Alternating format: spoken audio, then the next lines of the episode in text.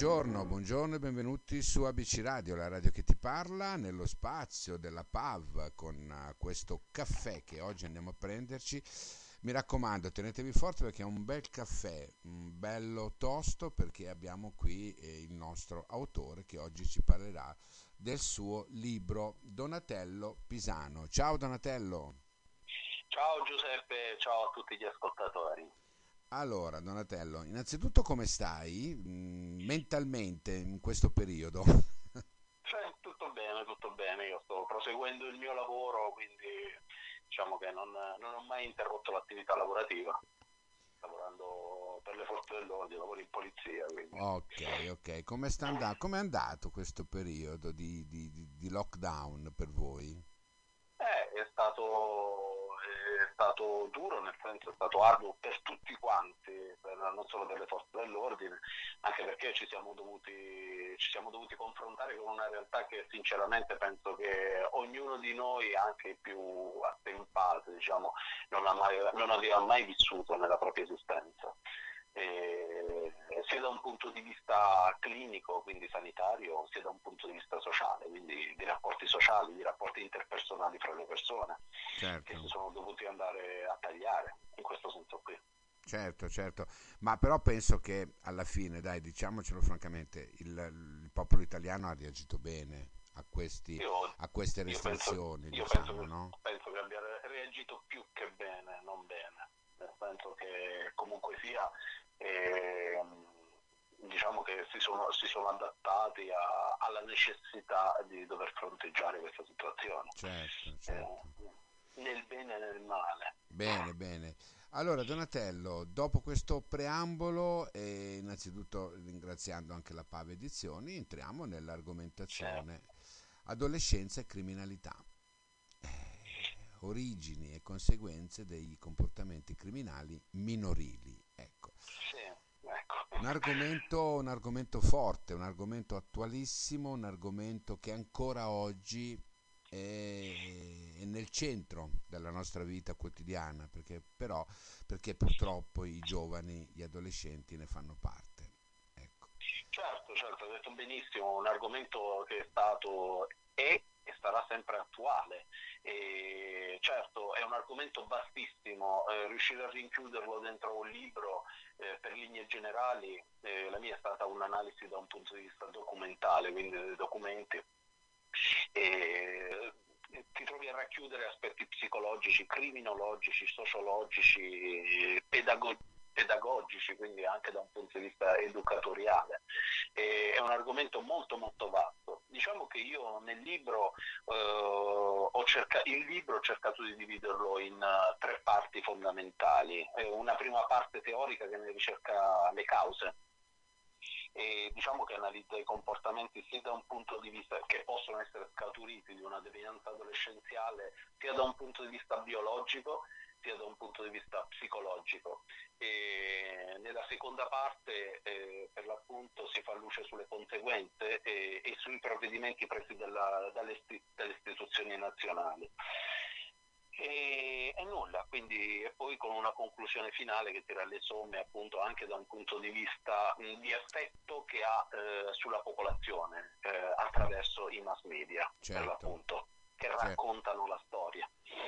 E a proposito, no, analizzando ehm, diciamo le tre, le tre parti, no, perché tu come giustamente hai detto il libro si articola in tre parti, no? la prima parte reo- teorica che ne ricerca le cause di questi comportamenti. Quanto certo, conta certo. la famiglia? Famiglia è, è un aspetto fondamentale eh, dell'educazione, delle, dell'educazione, per l'appunto dell'adolescente che passa da una fase diciamo, di bambino, quindi se vogliamo in maniera figurata taglia questo cordone ombelicale che ha con i genitori eh, entrando nell'adolescenza e per lui conta molto di più eh, costruire il rapporto amicale che ha con i suoi coetanei. E questo praticamente lo forma, eh, lo forma e lo formerà come uomo, come l'uomo l'uomo che dovrà diventare, le sue esperienze che ha con gli amici, e soprattutto nell'ambito scolastico, infatti conta moltissimo anche l'ambito scolastico oltre che quello familiare. e lo formerà poi sulla, sull'uomo che dovrà diventare, in questo senso qui. E... Ma se, secondo te no, è matematico che un, un adolescente che deriva da una famiglia ehm, con, con diciamo, dei risvolti ehm, delinquenziali possa diventare un delinquente? Guarda, di matematico e, e assoluto mm, non c'è praticamente nulla. Ci sono stati degli studi effettuati sin dalla fine dell'Ottocento fino ad oggi che praticamente hanno riscontrato quello che potevano essere eh, le conseguenze di, di, una, eh, di, un, di, un, un, adolescente eh, con ottimi stimoli da un, da un, punto di vista familiare, però ad esempio, ti faccio un esempio, eh, un adolescente che ha avuto ottimi stimoli da un punto di vista familiare, però è stato introdotto in un ambiente sociale cattivo, mh, mm, non, stato, non, è, non, ha portato diciamo, i suoi comportamenti alla devianza. Quindi eh, si è notato come la formazione familiare eh, è stata fondamentale per questo adolescente che anche immerso in un contesto sociale intorno a lui delinquenziale mh, non ha commesso reati. Certo. Quindi eh, sono molto importanti gli stimoli che arrivano da un punto di vista familiare eh, tantissimo, eh, come ad esempio al contrario è stato dimostrato in diversi esperimenti eh, sociali, in questo senso qui, eh, come un ragazzo che ha ricevuto degli stimoli familiari e degli esempi familiari delinquenziali, però inserito in un contesto totalmente normale, non delinquenziale, tendeva a eh, commettere dei reati o delle, degli atteggiamenti devianti se non proprio reati. Certo. E, e, questo è quello che è stato analizzato e che è molto importante, quindi eh, molto spesso si tende a pensare erroneamente, ma queste sono le conclusioni a cui sono arrivati sia i psicologi che i sociologi, che le due cose siano totalmente distinte. Ovvero, indubbiamente, indubbiamente. Quante volte abbiamo sentito è colpa della famiglia, è colpa della scuola. No, no, le due cose sono in simbiosi, sono co- esattamente correlate fra loro. L'ambiente sociale è interconnesso all'ambiente familiare certo. è, ed è valido anche il contrario. Specialmente oggi, specialmente oggi poi. Una volta poteva essere diverso, no? C'era poco, poca sintonia tra la famiglia e la scuola. Oggi invece diciamo che le persone vivono nella scuola, per cui si può, poche, poche, poche storie. Senti, Invece io volevo farti una domanda del tipo, come lo vivono, come vivono eh, il famoso momento che tu dall'adolescenza diventi maggiorenne e praticamente devi cambiare carcere? Come dicevo, come dicevo praticamente prima, è veramente un taglio a livello psicologico di un cordone ombelicale che si ha con la sua famiglia. E in questo periodo, eh, perché praticamente l'adolescente si accorge eh, ed è perfettamente conscio del proprio cambiamento, sia a livello, sia a livello fisico che a livello mentale. E, ad esempio eh, mi piace citare la pedagogista Rizzo che nel 1997, scrivendo la sua analisi sugli adolescenti, diceva per l'appunto che è proprio in questo momento di cambiamento che bisogna seguire l'adolescente per evitare, come dice lei, che si perdano nel bosco. La cito testualmente.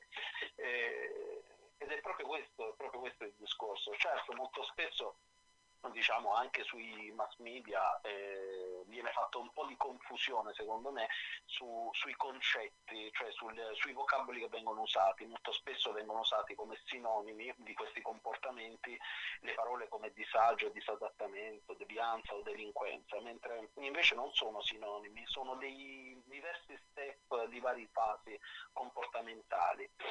Certo. E, eh, questi possono essere considerati ad esempio come diverse condizioni di sofferenza eh, e appunto eh, registrati in vari step ed intendersi come diverse fasi di un unico processo involutivo, però non indicano lo stesso momento storico. Eh, perciò appunto bisogna che la famiglia e la società che ci circonda intervenga rapidamente per evitare che il disagio si trasformi in forme di malessere più gravi, quali appunto il disadattamento e la devianza, che non significano appunto la stessa cosa. Certo, certo. Senti, è decisamente una, un bel libro, no? perché è veramente analizzato, hai fatto veramente un lavoro certosino, devo dire, eh? ehm, articolando appunto queste tipologie, no? i rischi personali, ehm, quanto, può, quanto, può, essere importante essere impulsivo, eh, l'egocentrismo, ecco, l'egocentrismo che sembrerebbe uno degli argomenti più importanti no? in un adolescente. Essere egocentrico può veramente effettivamente portare a essere poi un delinquente? Mm, non sempre, l'egocentrismo ovviamente è una parte insita in ognuno di noi, ovviamente c'è chi ce l'ha più sviluppata e chi meno, e quello è un punto di vista caratteriale di ognuno di noi. E diciamo che eh, molto spesso i giovani cercano di sfuggire a un'omologazione della società che li circonda, eh, secondo me. E ciò che rende più difficile il rapporto eh, fra eh, giovani e, e, adulti attualmente rispetto al passato è proprio la stessa cosa che porta a degli scontri a livello societario. Cioè, cerco di spiegarmi meglio. Nel passato, il, quindi diciamo nella generazione degli anni 50 italiana, 60-70 c'era molta più differenza fra figli e genitori, quindi i figli cercavano, avevano uno scontro eh, sociale verso i genitori perché contestavano il loro modo di essere. Dopo gli anni 80-90 questa differenza si è andata sempre più ad affievolire e quindi lo spirito di contestazione verso la società adulta che aveva caratterizzato i ragazzi cresciuti in epoche precedenti è andata via via svanendo. E quindi da questa impossibilità di contrapporsi agli adulti eh, deriva anche una forma particolare di disagio eh, che appare di difficile gestione poi alla fine. Certo, certo. Senti, ehm, parlando, eh, abbiamo parlato della famiglia, no? E naturalmente poi non possiamo non, non, mettere nel contesto la scuola, il, il riferimento scolastico, il professore, i professori e i compagni Sotto questo aspetto eh, come la pensi? Eh, sicuramente i, i, professori non sono un ambito familiare, quindi intendo genitoriale, è ovvio che sia così. E, I professori indirizzano, eh, oltre a dare cultura, a fornire cultura, indirizzano, eh, eh secondo me, ehm, il giovane eh, alla strada che dovrebbe percorrere unendo ciò che insegnano eh, con riscontri oggettivi nella realtà eh, attuale di tutti i giorni, quindi facendo dei collegamenti, delle connessioni. E, quindi diciamo che deve essere veramente un lavoro coadiuvato fra famiglia e, e scuola quello che porta a un risultato efficace della cosa. Non si possono realmente pensare come due cose distinte. E, ed è proprio appunto le le relazioni amicali che si vengono a creare all'interno della classe, della scuola, quelle che sono di, di, fondamentale importanza per la crescita, per ciò che formerà l'adulto di domani. E qui appunto io poi nel libro riprendo anche la distinzione eh, e l'errore eh, che molto spesso viene fatto nei mass media di editare qualche comportamento deviante giovanile, parlo in ambito italiano, come baby gang. È una struttura completamente diversa da quello che nel modo anglosassone di definire baby gang avviene in Italia, è completamente diversa perché diciamo che eh, l'azione deviante del gruppo minorile, giovanile, adolescenziale, chiamiamolo come vogliamo, certo, sì. deriva non da una precostituzione organizzata tipo ambito mafioso, diciamo, di, di clan, come avviene nella baby gang anglosassone, cioè con il fine di commettere reati, è semplicemente una relazione pregressa, amicale, eh, che a volte sfocia magari per noia o per sfida in uh, delle azioni dimostrative e, e ciò è supportato dal fatto che le baby gang di stampo anglosassone o dell'America Latina eh, che è stato veramente molto interessante studiare anche quelle dell'America Latina. Ehm, i cosiddetti pandilleros, sì. eh, praticamente loro formano e costituiscono già con agganci esterni tipo ricettatori dove hanno già agganci dove smerciare la propria merce rubata e quindi ricavarne dei soldi. In realtà in Italia non avviene questo, eh, non avviene questo, non sono precostituite a un fine criminale. Eh, cioè nost- le nostre baby gang, se vogliamo chiamarle così, esatto, per, esatto. differen- per possono, differenziarle. Non possono, esatto, non si possono definire baby gang come nel modo anglosassone di definizione perché non hanno quegli scopi lì. Diciamo che sono delle, delle amicizie già precostituite che eh, sporadicamente in maniera del tutto estemporanea commettono degli atti devianti, ma mh, per noia o quello che può essere per disagio o per altro certo. non è un'organizzazione criminale costituita per quello scopo lì. Certo, certo. E, ehm, senti, l'ultima domanda per finire, eh, dopo tutta mh, questa discussione sulle varie situazioni che il libro affronta, no? quali possono essere gli strumenti preventivi per cercare, non dico di annullarlo completamente questo, ma per cercare perlomeno di arginare un po' il tutto?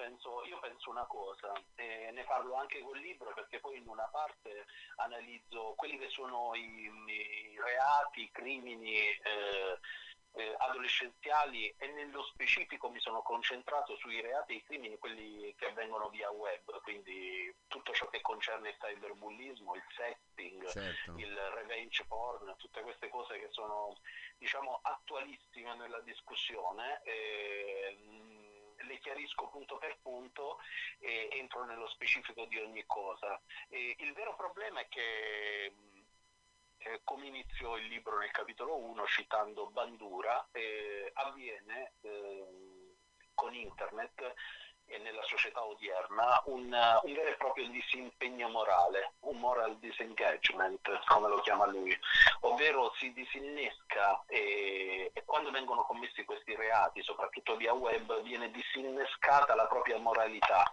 Eh, perché? Perché non si ha il contatto con l'altra persona, non si ha il contatto con l'altra persona, quindi non ci si rende conto che la persona che si va a ferire o a fare del male, eh, come in quello che può essere il cyberbullismo eh, è una persona reale, fatta in carne e ossa, quindi non si ha la percezione, il grado eh, di dolore che si sta provocando. E, infatti